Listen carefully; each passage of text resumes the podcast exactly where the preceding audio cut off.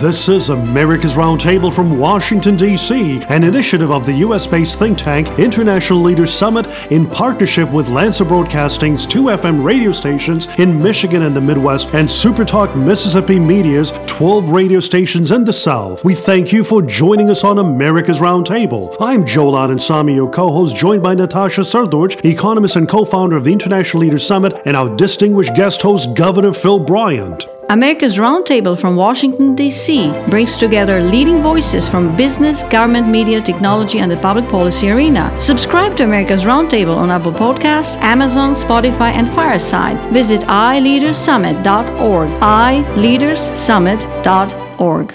The U.S. Congress realized that they will not be able to fund cradle-to-gray welfare state unless they stop tax evasion.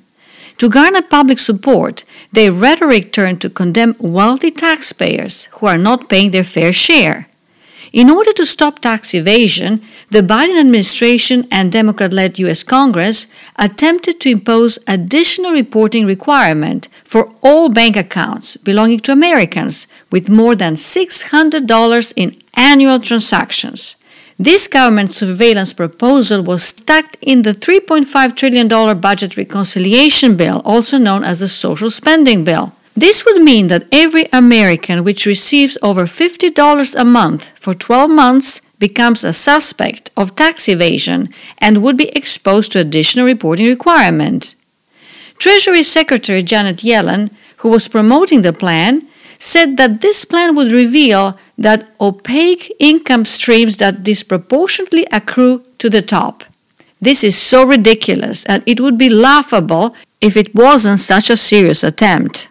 Treasurer Kimberly Yee of Arizona was one of the 23 state treasurers who signed a letter in September opposing the plan and calling it one of the largest infringements of data privacy in our nation's history. This past week, the U.S. Congress backed down from the $600 threshold and increased it to $10,000 annually. Well, all of a sudden, this sounds more acceptable. But do not be deceived. The principle remains the same. The government is looking into your personal bank account and suspects you to be a criminal who is evading taxes.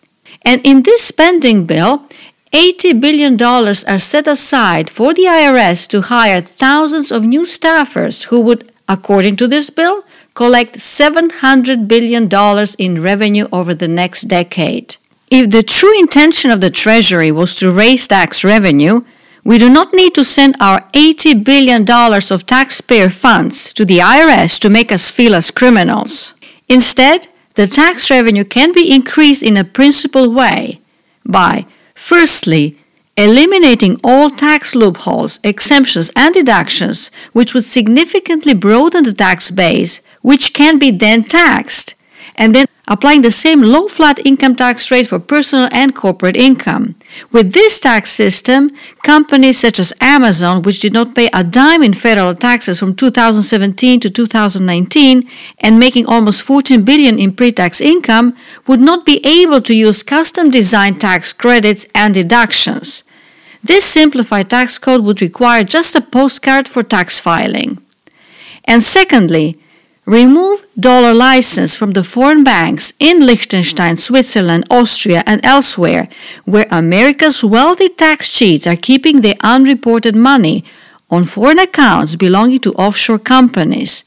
U.S. Treasury can then have a role in collecting tax revenue from wealthy Americans who are evading taxes instead of just imposing fines on foreign banks, which continue to protect America's tax evaders.